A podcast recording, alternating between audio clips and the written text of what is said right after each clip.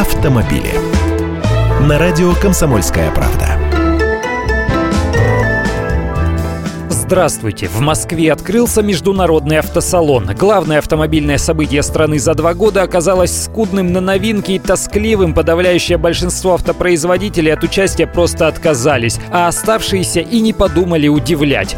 Вы, возможно, скажете, что зажрались они, эти московские автожурналисты, шляются день и ночь по премьерам до презентациям, на заграничные выставки ездят, а потом от запаха новой машины нос воротят. А вот и нет. И я объясню, в чем тут дело. Международный автосалон – это праздник надежд. Десятки фирм показывают новинки, которые уже завтра, через месяц или через год можно будет купить.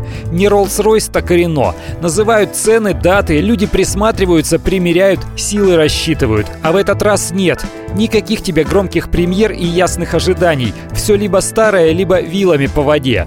Пускающие пыль в глаза узбеки, растерянные иранцы и словно размноженные на ксероксе лады. Да куча машин времен войны и застоя словно в музей попал. Только китайцам эта выставка на руку. Придут люди на машины посмотреть, а эти тут как тут. И кроссоверы у них, и обычные легковушки, и пикапы, и даже бизнес-седаны. Тоже боками сверкают, машинами пахнут. Вот и уйдет человек с мыслью. С одной стороны фантастические Мерседесы, с другой фантазии АвтоВАЗа. А что в реальности?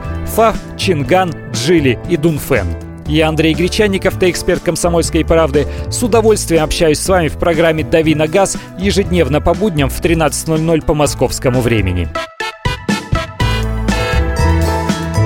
Автомобили.